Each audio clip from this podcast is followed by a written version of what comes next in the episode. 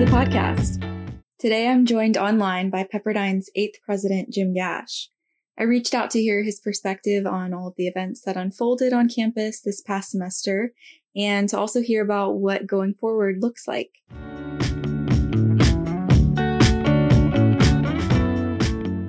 First off, I wanted to congratulate you on your first year as president. Thank you. Sure, this isn't the year that you anticipated. It's not. It's not. Yeah, 10 months in now, um, this has been a, uh, a very different experience at least since since mid March. I mean, before that, it was what I expected it to be. It was just a lot of direct and personal engagement with members of our community, both on campus and off campus, and friends and alumni and prospective students and and people who have the ability to make uh, profound in, uh, profound impacts on our community through their giving. And you know, we've had we had some success there, and so it was everything I hoped it would be in terms of really getting to know a lot of students and having a lot of fun going to the performances and to the events and having meals with students and and uh, hosting them in my home. Uh, it was fantastic. And then, as you know, things took a dramatic turn uh, in mid in mid uh, March, and you know things are things are even more challenging and difficult over the last week. And so this has been this has been a really trying time for our, community, but our community is the kind that uh, responds well and rallies together yeah, I agree. I kind of just want to go back to January and the start of the spring semester. Could you kind of walk me through, you know, COVID came on the scene and we found out that it was growing in Wuhan and then Shanghai got shut down. Can you kind of just talk me through that experience? Yeah, ha- happy to. So, we have uh, an emergency operations committee, an EOC, that is chaired by Phil Phillips, who is our chief operations officer, and it's got about 20 or so on the uh, the committee. And it is, you know, when there's a fire, when there's a shooting, when there is when there's a threat to our campus, it uh, it, it meets first, and then and then it meets regularly as the situation warrants. The EOC also has under it an infectious disease task force. And so the infectious disease task force was convened uh, again, I mean, this started when SARS came, you know, 15 years ago. Uh, convened again in January when when this virus became something more than something we were hearing about on TV that was localized in China. When it became this was potentially going to be spreading outside the borders of China, then the the infectious disease task force and the EOC started meeting uh, regularly, and uh, I was getting regular briefings it be, there became a point in time where it was fairly early on that we just can't risk our students uh, being in the middle of that. And so the decision was made to bring them back. And then, as you saw, after Shanghai, we had you know the next one, and then the next one, and then we were we were we thought we were going to be able to finish the semester with um, with the last remaining ones. I know Argentina was was on the end of that. My daughter was was there during that time, and and ultimately, you know, as the infectious disease task force, which had um, an epidemiologist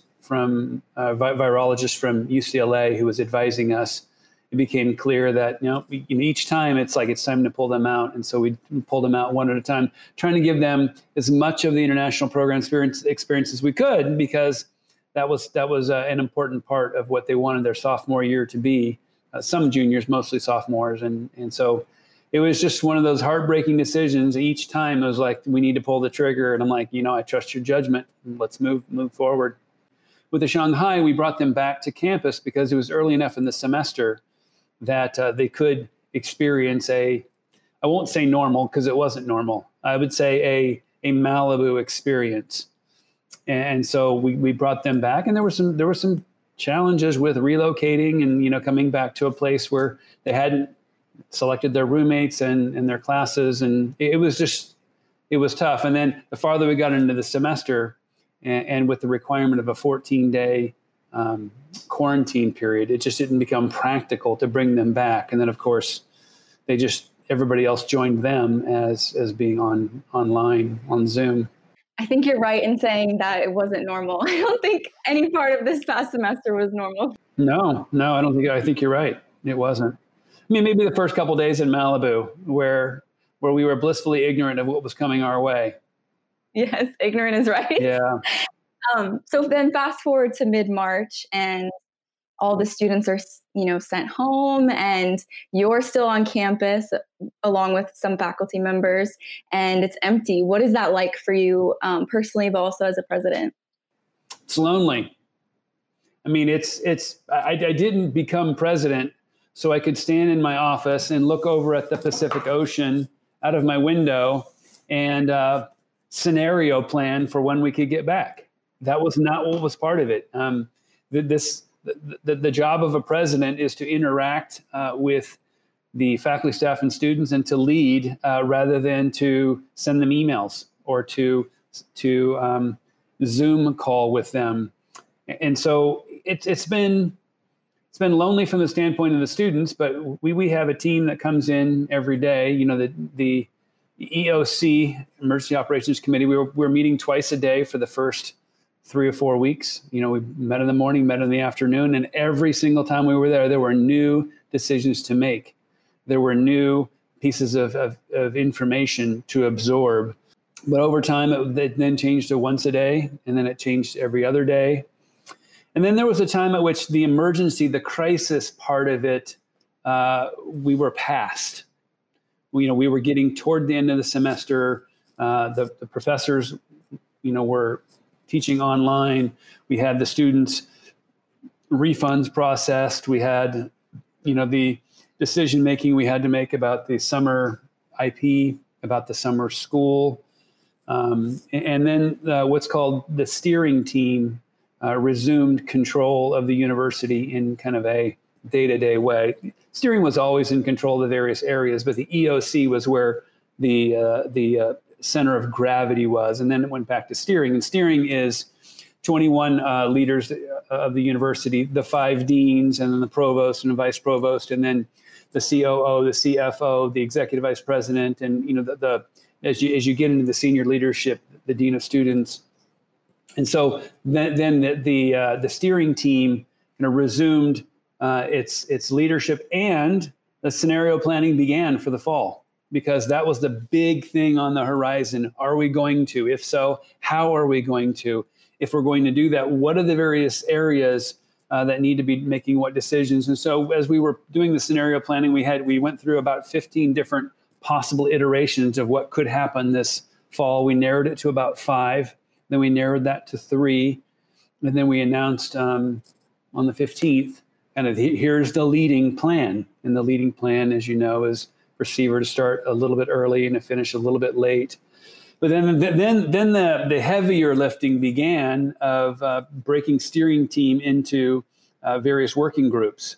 And so there's a working group of the the president, the provost, and the COO, chief operating officer, are in every working group. And then we're with Seaver, and we're with the School of Public Policy, and with the School of Law, the School of Business and Management, and the School of uh, Graduate School of Education and Psychology, and then with IP, and then with IT, and then with um, uh, operations, and in every small group of what do we need to do to be ready for people for, for, for students to arrive in the fall. Right, a lot of moving pieces. It sounds like there are there are a lot. There's already a lot of moving pieces running a university to begin with, but when you put a crisis on top of that, uh, it multiplies dramatically. But there's a phenomenal team, a phenomenal team. I mean, the people that I get to work with every day uh, love Pepperdine. They they they love Jesus. They love each other. Um, it's we're unified. We're constantly um, in prayer together. Uh, and you know, when we find moments to be able to laugh, we do. Laughter is good for the soul. Yes, amen, amen. I'm very curious as to how this whole experience has because as i'm talking with you know my friends and other students that um, are home or wherever they are i think the most interesting thing is how this experience has kind of shaped their faith. Um, and so i'm just curious you know as you mentioned and obviously it's a christian institution so i'm sure you and the rest of your team are led by that and centered by that but how has this you know affected your faith it's a great question. Uh, I still have the same routine every morning. Uh, my chief of staff and I, Danny DeWalt, we uh, get out the seat cushions and kneel over here in front of the uh, in front of the window and and spend the, the first part of the morning praying together. And um, you know, we we talk about various aspects of of the Christian mission of the university, kind of to be to begin the day.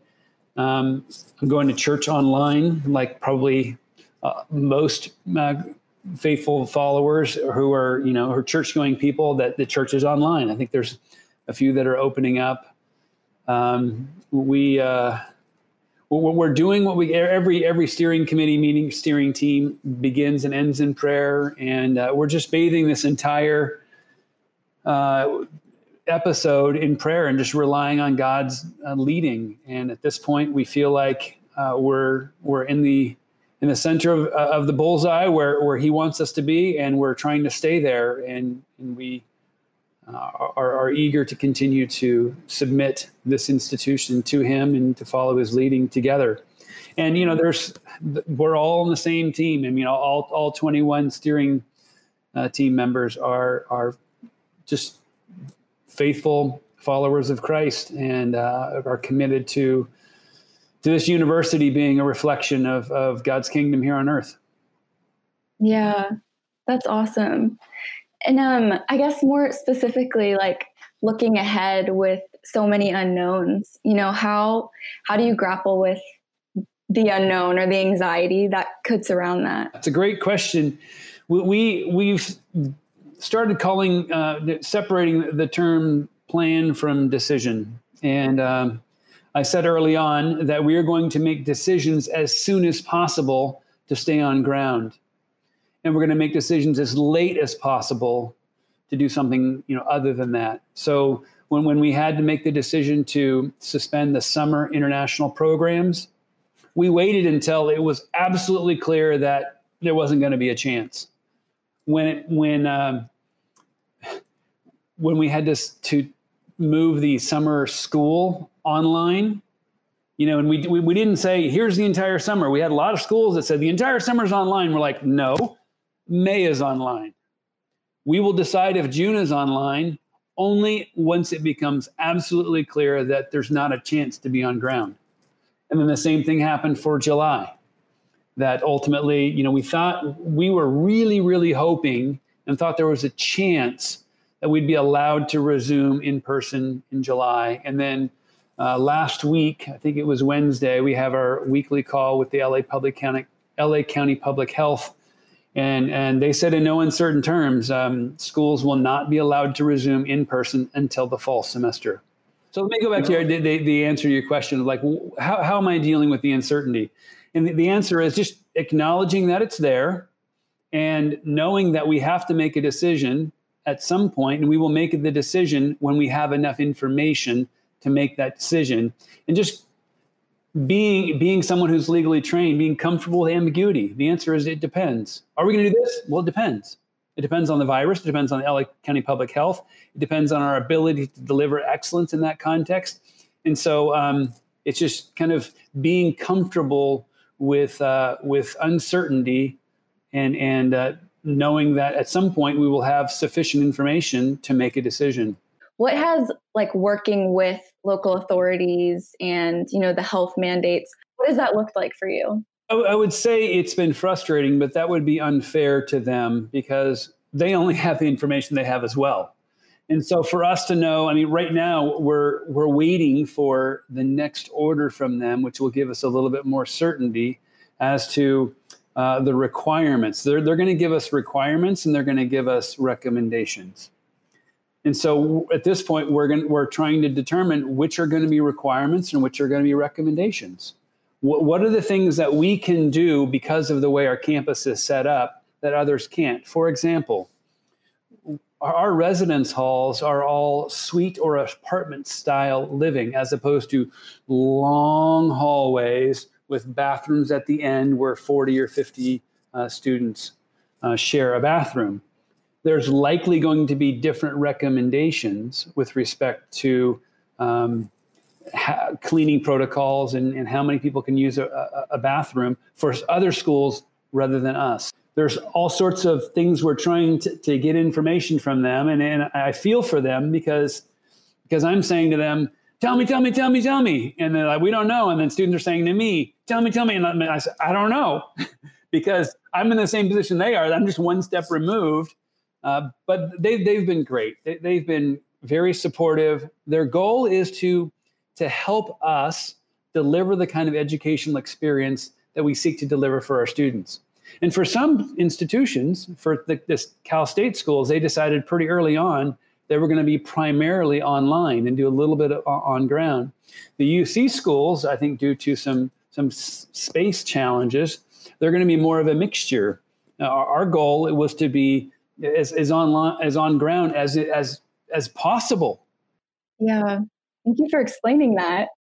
Here on the face to face, what is a message that you would like to send to students or anyone who's listening about the future? Yeah, I will say that the, the future is in God's hands, and uh, I trust God and uh, encourage those listening to do the same, uh, to let go of our constant, and I'll, I'll, confess to it, that the constant desire to be in control of our own situations. That's something that um, I think is probably a spiritual gift of mine is is wanting to be in control and I say that with with uh, a bit of irony. I don't think it is a spiritual gift. I think it's something I got to let go of. Uh, but to to also uh, know that we are eager at Pepperdine to welcome our community back. More than anything, we miss students. Students bring life to this campus. You can't walk anywhere on this campus without just getting a big smile on your face as you look around and you see students who are in that process of becoming.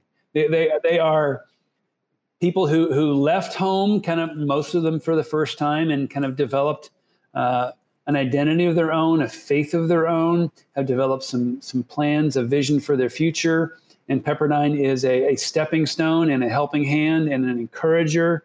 And to watch that happen in front of us, you know, I was at the law school for 20 years, and it was a three-year experience where we'd see students when they came in as, as 1Ls, and then when they left, and just to watch the growth, and now getting to see that even more magnified because an 18 year old going to a 22 year old has more growth than a 27 year old going to a 30 year old uh, by and large. And so we're, we're eager to have you back and uh, we will be ready for you. We will not be able to eliminate all risk of all problems here on campus. We've never been able to do that. You know, we've, you know, every year there are students that get sick and injured from different things we are going to do our uh, our best by adopting best practices in the industry and in, in universities to mitigate the risk to the greatest extent possible that still allows us to deliver edu- the educational experience. Well, thank you so much. I really appreciate your time, especially given all the circumstances. Well, my pleasure, Lindsay. Thank you for the opportunity to share uh, what's going on at Pepperdine. We'll see you. We'll see you this fall, God willing.